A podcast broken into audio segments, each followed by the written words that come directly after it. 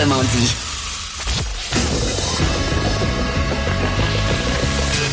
Franchement dit. Appelez ou textez au 187 Cube Radio. 1877 827 2346. On va jaser d'économie avec euh, Jean-Denis Garon, chroniqueur économique au Journal de Montréal et au Journal de Québec. Salut Jean-Denis. Salut, ça va?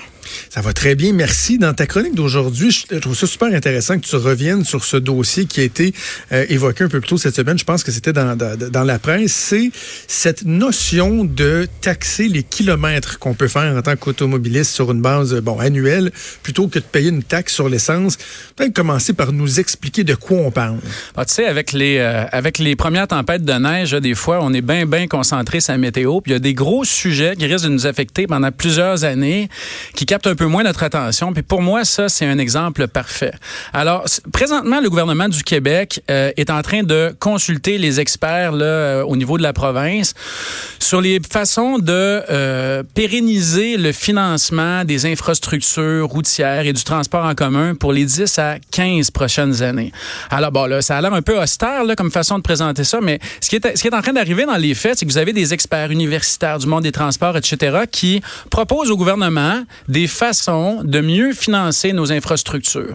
Alors là, là-dedans, il y a des, euh, bon, toutes sortes de, je dirais, euh, toutes sortes de propositions qui sont standards, mais celle qui a retenu mon attention, c'est celle de la Chambre, euh, Chambre de commerce du Grand Montréal, qui est de taxer les voitures au kilomètre. Et ça, ça inclut les, euh, les voitures électriques.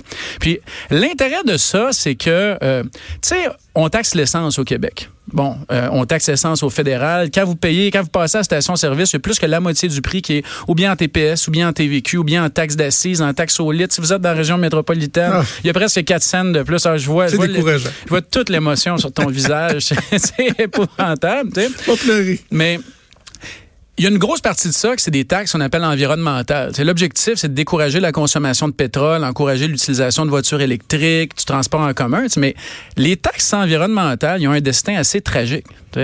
C'est que quand ils fonctionnent, ils sont voués à disparaître. Parce que si la taxe sur l'essence fait en sorte qu'à un moment donné, on utilise moins notre voiture, plus le transport en commun, ben, les gens, en consommant moins de pétrole, vont faire en sorte que les gouvernements vont avoir moins de recettes puis moins de revenus sur cette taxe-là. Puis le gouvernement Même principe va que la taxe sur le, le, le, tabac, dans le fond, taxer le tabac, c'est une bonne source de revenus, mais si le but, c'est d'avoir un effet dissuasif, ben, veut pas demander l'argent rentre moins aussi. Ben, exact. Puis le gouvernement s'habitue à ça, puis peut-être aussi qu'il en a besoin. Un, un, exemple parfait de ça, c'est les taxes sur l'enfouissement. Un exemple, un, un, exemple hallucinant, c'est le, le, Danemark, euh, pendant la dernière décennie, à un moment donné, a dit, nous, là, on veut qu'il y ait plus de recyclage, on va taxer par tonne métrique de déchets qui rentrent dans les dépotoirs. Puis après, euh, après quoi, une dizaine d'années, ben, on s'est rendu compte que cette taxe-là donnait plus une scène au gouvernement danois parce que tout se finissait dans, le recyclage. Mais c'est la même chose pour la taxe sur l'essence. Là, on a une flotte de véhicules électriques qui croît très rapidement. Quand on regarde les dernières données de Statistique Canada, pour 2018, la dernière année pour laquelle on a des statistiques, les ventes d'essence à des fins de, véhicules pour utilisation personnelle, les ventes d'essence ont ralenti ont diminué. C'était la première fois depuis plus de dix ans que ça arrivait. Alors là, le gouvernement cherche l'argent. Puis là, on se dit, ben pourquoi pas taxer au kilomètre? Parce que le kilomètre, euh, ça va sûrement vous surprendre. Le kilomètre, ben les voitures électriques aussi, euh, les parcours. Exactement. Puis si le, et je trouve ton analyse vraiment intéressante, si le premier réflexe du conducteur, du propriétaire de voiture à essence, c'est de dire si bol, déjà que vous taxez mon essence, vous n'allez pas finalement taxer mon kilométrage. Dans les faits, on devrait pratiquement peut-être on, on parlera de la faisabilité de la chose ensuite, là, mais mm. on devrait se réjouir sur le principe parce que là, il n'y a plus juste les conducteurs de voitures essence qui paieraient pour le réseau, pour le transport en commun. Il y aurait également les conducteurs, les propriétaires de voitures électriques, forcément. sais, quand tu es chroniqueur économique, il y a une affaire qui t'apprend super vite. C'est que si tu écris une chronique qui dit le mot nouvelle taxe, il faut pas que tu regardes ton courriel le matin où c'est publié. parce que les gens, tout ce qu'ils retiennent, c'est nouvelle taxe, puis ils sont vraiment pas contents. Ouais. Euh, mais là, moi, ce que je dis aux gens, c'est regardez, là, vous avez des voitures essence, on vous taxe votre essence. Puis c'est pas vrai que d'ici 10 ans, on va tout avoir éliminé les véhicules à essence. Mais les gens qui ont plus d'argent, parce que les voitures électriques coûtent cher, qui, eux, ont des subventions du gouvernement du Québec avec vos impôts de 8 000 pour l'achat d'une nouvelle voiture, là, en bas de 45 000, plus euh, jusqu'à 600 dollars pour financer la borne électrique, plus l'argent du fédéral. On leur subventionne ça. Puis après, on leur met des voies réservées pour qu'ils puissent aller faire de l'étalement urbain jusqu'à d'un banlieue, puis qu'il n'y ait pas de trafic. Puis, tu sais, tu peux continuer à les nommer, les avantages. Puis ces gens-là, ils vont en faire du millage, puis ils vont en créer de la congestion, puis ils vont en faire des excès de vitesse, puis il va y en avoir des accidents, puis il y a plein de dommages qui sont pas des gaz à effet de serre qu'eux créent également. Mais tous ceux qui vont payer, ça va être les propriétaires de véhicules à essence. Ça va, tu vas avoir littéralement une redistribution d'argent des propriétaires de véhicules électriques vers ceux à essence, parce que ceux électriques, ben, euh, ils ne payent pas l'essence, donc ils payent pas les taxes dessus. Alors moi, si j'en suis un propriétaire de véhicules à essence, et moi je trouve que euh, c'est effectivement, il faut continuer de taxer l'essence parce que c'est une composante environnementale à ça. Mais là, éventuellement, on va avoir le problème de la flotte, puis on va avoir le problème de cette énorme avantage fiscal qu'on donne aux propriétaires de véhicules électriques. Puis il va falloir absolument que la fiscalité s'adapte. Puis il faut absolument que les propriétaires de véhicules électriques, le plus rapidement possible, commencent à soutenir, en, en, en tant qu'électorat, à soutenir ces mesures-là euh, qui font en sorte qu'éventuellement, on va avoir une grosse inéquité. D'autant plus, puis je, je veux pas, je veux pas qu'on s'en là-dedans de, façon intense, mais ça me fait penser. Hier, je faisais une entrevue avec Guillaume Pitron, euh, journaliste français qui donnait une conférence à l'UCAM. Euh, lui, il a, écrit un livre fort intéressant sur le coût écologique, environnemental de l'exploitation des minerais euh, stratégiques là, qui servent à faire les batteries au lithium, les panneaux solaires et tout ça. Puis on se rend compte que, oups, finalement, l'empreinte, elle, elle, est quand même assez importante aussi. Là. Donc, euh, tout le monde doit, euh, doit faire sa part euh, ultimement. OK, maintenant, taxer le kilomètre.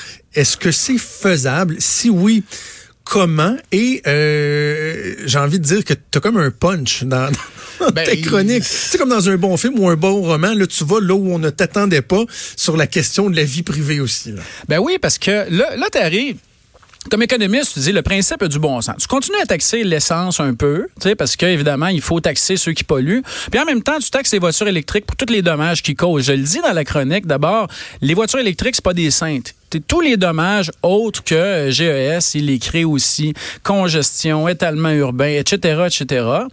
Euh, alors, euh, c'est une bonne taxe sur papier. Là, quand tu arrives à la pratique, il y a des endroits qui ont essayé de mettre ça en place. C'était la Wallonie. Euh, la Wallonie l'a appliqué sur les camions de transport. Évidemment, eux autres sont dans la zone européenne. Ça n'a pas été facile. Mais là, ils se sont dit, c'est une bonne taxe. Peut-être qu'on devrait appliquer ça aux voitures. Puis là, ils se sont dit, ben, si on fait ça en Wallonie, il va falloir le faire en, Flandre, il va falloir le faire à Bruxelles, il va falloir développer une technologie. Mais là, c'est pas facile parce que il y a des nouvelles voitures qui ont ce qu'on appelle une carte SIM embarquée. On est capable, avec les systèmes, là, tu sais, des styles de style on-board, de les suivre, de savoir où ils roulent, etc. Mais si tu veux savoir combien ils font de millage, puis savoir en direct combien ils font de millage, les vieilles, les vieilles voitures, d'abord, les constructeurs veulent pas donner ces données-là. Puis c'est des données qui sont privées. Les vieilles ouais. voitures n'ont pas de carte SIM embarquée. Puis là, ça devient hyper compliqué. Puis là, il y a des gens qui vont dire, oui, mais tu as juste à checker l'odomètre. À toutes les années, tu t'en vas à SAC, puis il dit, ben voici comment était ton millage au début de l'année, voici... À... Mais tu peux pas... du lourd. Ben, tu peux pas faire ça. tu peux pas faire ça. Parce que si le but de la taxe, c'est de corriger pour des dommages causés par les véhicules électriques comme la congestion, il n'y a pas raison de taxer le véhicule électrique au millage à un, très, un taux très élevé si le gars, il fait des chiffres de nuit, puis il roule entre minuit puis 4. Pour que ce soit adapté, c'est ce que tu exact. dis. Exact. Il n'y a pas raison de taxer le gars qui roule euh, entre Val d'Or puis Sainte-Terre en Abitibi parce qu'il y en a pas de, de il y en a pas de trafic là-bas. Peut-être un peu pour exact. Peut-être que tu veux le taxer un petit peu parce que tu utilises l'infrastructure routière. Alors il faut que tu saches qui roule où, puis quand, puis dans quelles conditions. Faut que ce soit modulable. Faut que ce soit modulable. Ça, ça veut dire que le gouvernement te suit partout. C'est oh. Là, ça ouvre la prochaine étape. Il pourrait nous mettre des beaux tickets de vitesse là-dedans, ce qui pourrait savoir quelle vitesse tu roules partout. toute cette espèce de protection de la vie privée, là, puis cette sensibilisation-là qu'on fait par rapport aux GAFA puis aux grandes compagnies technologiques, là, ça s'en vient avec le gouvernement. C'est pas très, très simple. Alors, en Oregon, euh, où on commence à correctement appliquer ce type de taxe-là et où on suit les gens avec une application de cellulaire. Prenez votre voiture, vous êtes obligé d'avoir l'application. Ben là, on a dit aux gens, écoutez, en fait, on a fait une entente avec l'Association des libertés civiles qui disait ça c'est épouvantable, ça c'est une violation de la liberté des gens. Alors en Oregon, on a cette taxe-là, vous êtes capable de payer un montant forfaitaire pour vous soustraire à la taxe. Donc, tu as le droit de dire, moi, je veux pas payer oui. ce taxe-là au millage. C'est pas vrai que vous allez me suivre à la trace. Puis, je vais payer un montant fixe. Mais le montant fixe, il faut qu'il soit élevé. Oui, hey, c'est ça. Ben, ça veut incitatif à, ce... à, le, à donner le ben, C'est ça, il faut qu'il y ait un incitatif à ce que les gens disent non, non, je, je, je vais faire le plus compliqué, mm. avoir quelque chose de plus détaillé, de plus précis, mais qui va me coûter moins cher en bout de ben oui, c'est sûr. Si tu dis aux gens, pour 10 pièces par année, tu paieras pas la taxe au kilométrage, tout le monde va prendre les 10 pièces, il faut que ce soit cher. Ça, ça revient littéralement à mettre un prix sur votre vie privée. Tu dis aux gens, écoutez, vous allez sauver de l'argent si on vous suit à la trace, mais vous êtes, vous êtes capable, là, on, vous permet de payer très cher pour garder votre vie privée, puis pour pas que chacun de vos allers-retours soit contrôlé par le gouvernement. Ah, c'est quand même, tu sais, ces nouvelles avenues technologiques-là qui permettent sur papier, théoriquement, de mieux taxer, de taxer de façon plus, plus équitable, plus, plus efficacement, etc., etc., tel que proposé par euh, la Chambre de commerce de Montréal. Là, quand tu arrives dans l'application, il y a personne qui a trouvé ça facile. Mais il y a une réalité derrière ça. La réalité, c'est qu'on a un déficit d'infrastructure qui est important, que ce soit en transport en commun, euh, pour les routes. Là, je pense que le plan, le, le, plan des infrastructures du Québec, euh, le le, dit très clairement. On a besoin de revenus, puis il va falloir trouver des revenus éventuellement pour les financer. Puis ça, c'est, c'est une avenue, mais il va falloir éventuellement faire, faire, euh, contribuer les véhicules électriques? Euh, on réfléchit ensemble. Est-ce que euh, principe de confiance présumée de la part du contribuable, de l'utilisateur, c'est-à-dire d'avoir une espèce de déclaration volontaire ou je sais pas, ton renouvellement de permis, tu dis je fais tant de kilomètres, là, tu aurais des espèces de paramètres qui arriveraient un montant, tu présumes de la bonne foi des gens, mais tu fais des vérifications, des spot checks. Tu sais, comme il y a des moyens de transport en Europe que j'ai eu déjà l'occasion de prendre, euh, ils checkent pas systématiquement ton billet, mais des fois ils rentrent, ils font des spot checks. si tu t'es fait pogner à pas avoir de billet, à pas avoir payé ton ton euh, ton transit, tu vas en manger une sincère. Tu sais, est-ce qu'il y a des modèles comme ça qui fonctionnent ou c'est ça relève de l'utopie parce que les gens vont toujours trouver des des, des, des moyens d'éviter leurs responsabilités? Tu sais, c'est possible, mais les normes sociales sont différentes. Tu fais référence, par exemple, au système de métro en Allemagne. Tu payes un, tu payes un billet, puis il n'y a absolument pas de barrière. Tu rentres dans le métro, mais tu peux te faire prendre. Si tu te fais prendre avec, je sais pas, peut-être une chance sur 50, ben là, tu payes une amende qui est, somme toute, pas très élevée.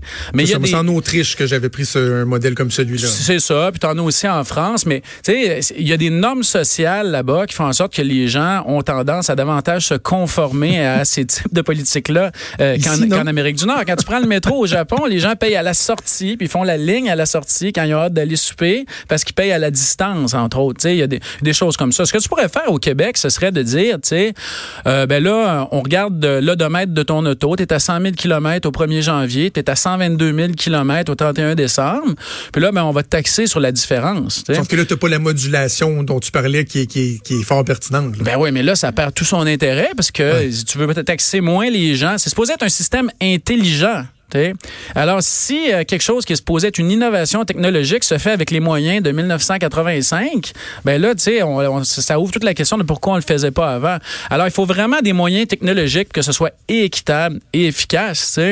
Euh, puis, ben, ça, ça, viole, à mon avis, euh, systématiquement la vie privée. Puis, tu sais, un commentaire supplémentaire. La taxe sur l'essence, c'en est une taxe au kilométrage. Parce que plus tu roules, plus tu prends de l'essence.